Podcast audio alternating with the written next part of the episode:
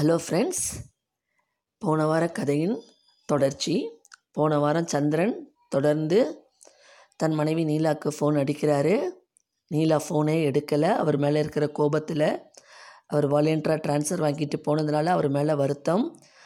அதனால் அவள் எதுவும் ஃபோன் எடுக்காமல் தான் வாட்டுக்கு வேலையை செஞ்சிட்ருக்கா.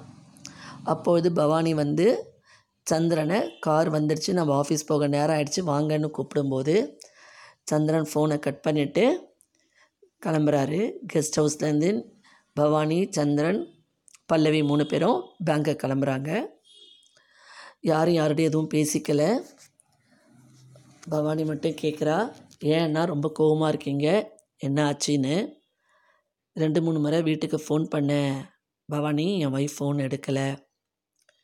நேற்று கூட நீங்கள் ரொம்ப சத்தமாக பேசிகிட்டு இருந்தீங்க போல இருக்க அக்கா கிட்ட அப்படின்னு சொல்கிறா நேற்று ரொம்ப ஹார்ஷாக பேசிட்டேன். ஆனால் இன்றைக்கி மனசு தாங்கலை. எனக்கு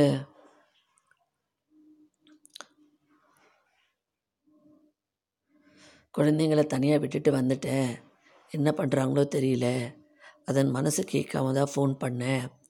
இதெல்லாம் என்னை வாலண்டியர் ட்ரான்ஸ்ஃபர் வாங்கி போக சொன்னதே எங்கள் அம்மா தான். எந்த ஹெல்ப்பும் பண்ணாதேன்னு. அந்த தப்பை நான் உணர்ந்துட்டேன். இப்போ அவங்க எப்படிலாம் தவிக்கிறாங்களோ தெரியல. என்ன பண்ணுறாங்களோ தெரியல அப்படின்னு ரொம்ப புலம்புறாரு.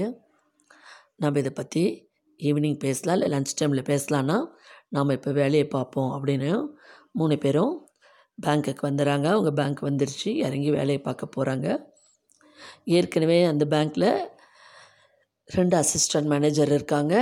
இவங்க ரெண்டு பேர் பல்லவி வந்து புது மேனேஜர் அவங்களுக்கெல்லாம் வர வரவேற்பு கொடுத்து அவங்களுக்கு பழைய அசிஸ்டன்ட் மேனேஜர்ஸ் ரெண்டு பேரும் அந்த ரூல்ஸ் பேங்க்கோட ரூல்ஸு ரெகுலேஷன்ஸ்லாம் சொல்கிறாங்க எல்லாருக்கும் எப்படி வேலை பண்ணோம் என்னன்னு ஒரு ஐடியா கொடுக்குறாங்க. அவங்கவுங்க அதுக்கப்புறம் அவங்கவுங்க கேபினுக்கு போகிறாங்க இது இப்படி இருக்க. மதியம் வந்துடுது. மதியம் லஞ்ச் அவங்க மூணு பேருக்கு அவங்க ஒன்றும் தனியாக வீடு பார்த்து போகாதனால ஒரு பதினஞ்சு நாளைக்கு கெஸ்ட் ஹவுஸில் அருமி பர்மிஷன் கொடுத்துருக்காங்க ஸ்டே பண்ணுறதுக்கு கெஸ்ட் ஹவுஸ்லேருந்து அவங்க மூணு பேருக்கும் சாப்பாடு வருது சாப்பிட்றாங்க. அப்புறம் மதியம் வேலையிலையும் அவங்க யாரும் பேசிக்கல. அவங்க பாட்டுக்கு அவங்க வேலையை செஞ்சிட்ருக்காங்க.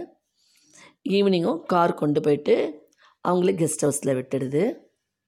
அப்போது ஈவினிங் டீ சாப்பிட்டுட்டு சந்திரன் வெளியே வரும்போது பவானியும் வராங்க. பல்லவியை டிஸ்டர்ப் பண்ணல. அவங்க மேனேஜர்னுட்டு இப்போது சந்திரன் பவானி ரெண்டு பேரும் பேசுகிறாங்க பவானி சொல்கிறான் உங்கள் ஒய்ஃபோட ஃபோன் நம்பர் கொடுங்க. நான் பேசி அவங்க என்ன முடிவு எடுத்திருக்காங்க என்ன சொல்யூஷன் பண்ணலாம் அதுக்குன்னு நான் கேட்டு சொல்கிறேன் அப்படின்னு பவானி சொல்லும்போது நீங்கள் என்னென்னு பேசுவீங்க?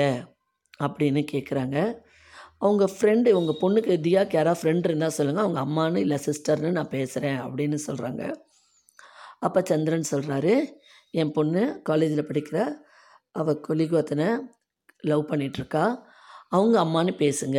இது எங்கள் வீட்டுக்கும் தெரியும் அவங்க வீட்டுக்கும் தெரியும். அவங்க அம்மானு சொல்லி வேணால் நீங்கள் பேசுங்க அவங்க என்ன எடுத்திருக்காங்க டிசிஷன்னு அப்படின்னு சொல்கிறா இதுவும் நல்ல ஐடியா தான். நீங்கள் கொடுங்க ஃபோன் நம்பர் கொடுங்க அப்படின்னு பவானி வாங்கிக்கிறா.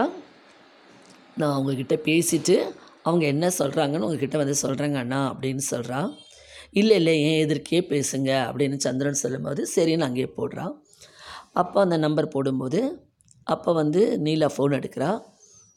எல்லோரும் எப்படி இருக்கீங்க? என் பையன் கதிர் சொன்னான் நீங்கள் எல்லாம் ரொம்ப கஷ்டத்தில் இருக்கீங்க. அவங்க சார் ட்ரான்ஸ்ஃபர் வாங்கி போயிட்டாருன்னு. இப்போ வந்து என்ன பண்ண போகிறீங்க வீடு எங்கே போக போகிறீங்க என்ன ஏதுன்னு கேட்குறாங்க அப்போ நீலா சொல்கிற பக்கத்து தெருவிலே வீடு பார்த்துட்டேன் நாளைக்கு அட்வான்ஸ் கொடுத்துட்டு சாமான்லாம் பேக் பண்ணிகிட்ருக்கோம் ரெண்டு நாளில் நல்ல நாள் பார்த்து பால் காய்ச்சி போயிடுவேன் அப்படின்னு சொல்கிறாங்க சரி என் பையன் கதிரை அனுப்பி வைக்கிறேன். உங்களுக்கு ஹெல்ப்புக்கு நீங்கள் அவனை வச்சுட்டு பேக் பண்ணிக்கோங்க ஷிஃப்ட் பண்ணிக்கோங்கன்றாங்க. சரிம்மா ரொம்ப தேங்க்ஸுன்றா நீலா. சரி இப்போ கடனுக்கு என்ன முடிவு எடுத்தீங்க? என்ன ப்ராப்ளம் எப்படி சால்வ் பண்ண போகிறீங்கன்னு கேட்கும்போது நான் கேட்கக்கூடாது இருந்தாலும் கேட்குறேன் அப்படின்னு சொல்லும்போது இல்லை என்கிட்ட ஒரு இடம் இருக்குது அது விற்கலான்னு முடிவு பண்ணிட்டேன். கொஞ்சம் நகை இருக்குது அதையும் விற்றுடுறேன் தியாவை ஆஃபீஸில் லோன் போட சொல்லியிருக்கேன். எல்லாருக்கிட்டேயும் ஒரு two to three months time கேட்டிருக்கேன். யாருக்கெல்லாம் கடன் கொடுக்கணுமோ அவங்களாவும் ஓகே சொல்லியிருக்காங்க அப்படின்னு சொல்கிறாங்க அப்போ கதிரோட அம்மா சொல்கிறாங்க கொஞ்சம் பொறுங்க. இடத்தையும் விற்க வேண்டாம் நகையும் விற்க வேண்டாம். நான் உங்கள் சார்கிட்ட நான் பேசி அவர் ஏதாவது சப்போர்ட் பண்ண முடியுமான்னு கேட்டு சொல்கிறேன் அப்படின்னு அவங்க சொல்கிறாங்க அவர் தான் முந்தா நேத்தி ரொம்ப கோவமாக பேசிட்டாரு. எதுவும் சப்போர்ட் பண்ணுற மாதிரி இல்லை. அவங்க அம்மா பேச்சை கேட்டுட்டு ரொம்ப எங்களை தவிக்க விட்டுட்டாரு அப்படின்னு சொல்கிறாங்க இல்லை கொஞ்சம் ஒரு நாள் டைம் கொடுங்க. நான் கதிரை விட்டு தியா அப்பா கிட்ட நான் பேச சொல்கிறேன் அப்படின்னு அவங்க சொல்கிறாங்க கதிரோட அம்மாவாக பேசுகிற பவானி சொல்கிறாங்க சரி நான் இன்னும் ஒரு நாள் வெயிட் பண்ணுறேன் கேட்டு சொல்லுங்கள் இடம் வந்து இப்போதைக்கு வித்துற முடியாது. அதுக்கும் டைம் எடுக்கும். அதுக்கு தான் அவசரப்படாதீங்க சொல்கிறேன் வெயிட் பண்ணுங்க அப்படின்னு சொல்கிறாங்க சரியா? ஃபோன் கட் ஆகிடுது பவானி ஸ்பீக்கரில் போட்டு தான் பேசுகிறாங்க சந்திரன் எல்லாத்தையுமே கேட்டுடுறாரு.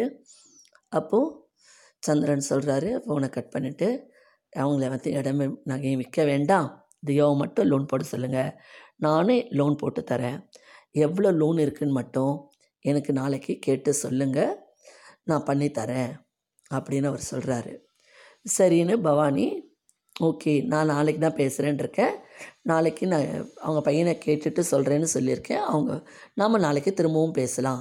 இப்போ போய் நீங்கள் நிம்மதியாக தூங்குங்க. அவங்க அடுத்த தெருவுக்கு தான் வீடு வா போகிறாங்க அப்படின்னு சொன்னதும் சந்திரனுக்கு ஒரு ஆறுதல் கிடச்சிது. தன் தப்பை உணர்றாரு. நாம் இந்த இனி அந்த நம்ம வந்து பிள்ளைங்களோட பிள்ளைகளுக்காக நாம் வந்து தவிக்க விட்டுட்டோம். பசு குடும்பத்தை.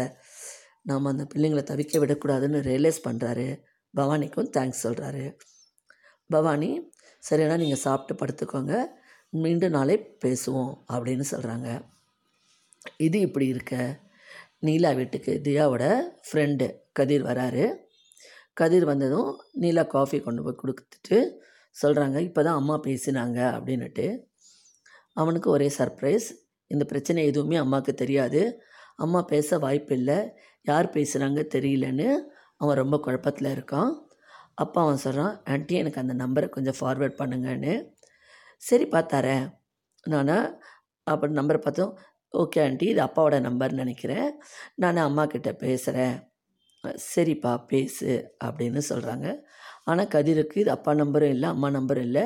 யாரோ அன்னோன் பர்சன் நம்ம அம்மானு பேசியிருக்காங்க. ஏதோ இவங்க ப்ராப்ளத்தை சால்வ் பண்ணுறதுக்கு தான் யாரோ பேசியிருக்காங்க. சரி நம்ம பொறுத்திருந்து பார்ப்போம் அப்படின்னுட்டு அவர் வீட்டுக்கு கிளம்பிடுறாரு. அவங்கக்கிட்ட சொல்லிவிட்டு உங்களுக்கு உதவிக்கு நாளைக்கும் நாளன்னைக்கும் நான் வரேன். நான் வீடு ஷிஃப்ட் பண்ணி கொடுத்துட்டு உங்களை புது வீட்டில் அம உட்கார வச்சுட்டு நான் போகிறேன்னுட்டு சரிப்பான்னு அவங்க அனுப்பி வைக்கிறாங்க. அவர் வெளியில் வந்து அந்த ஃபோன் நம்பர் டயல் பண்ணுறாரு டயல் பண்ணும்போது எதிர்க்க பவானி ஸ்பீக்கிங்னு சொல்கிறாங்க அப்போது அவர் யாரோ புது பர்சனாக இருக்குன்னு சஸ்பென்ஸாக சர்ப்ரைஸாக இருக்குது சரி நம்ம வீட்டுக்கு போய்ட்டு நிதானமாக பேசுவோன்னு ஃபோனை கட் பண்ணிடுறாரு. மீண்டும் நாளை அவர்கள் என்ன பேசுகிறார்கள் என்று பார்ப்போம். ஓகே ஃப்ரெண்ட்ஸ் இந்த கதை உங்களுக்கு பிடிச்சிருந்தா லைக் பண்ணி ஷேர் பண்ணுங்கள் மீண்டும் இதன் தொடர்ச்சி ஞாயிற்றுக்கிழமை. நாளை தொடரும். ஓகே ஃப்ரெண்ட்ஸ் நாளை பார்க்கலாம்.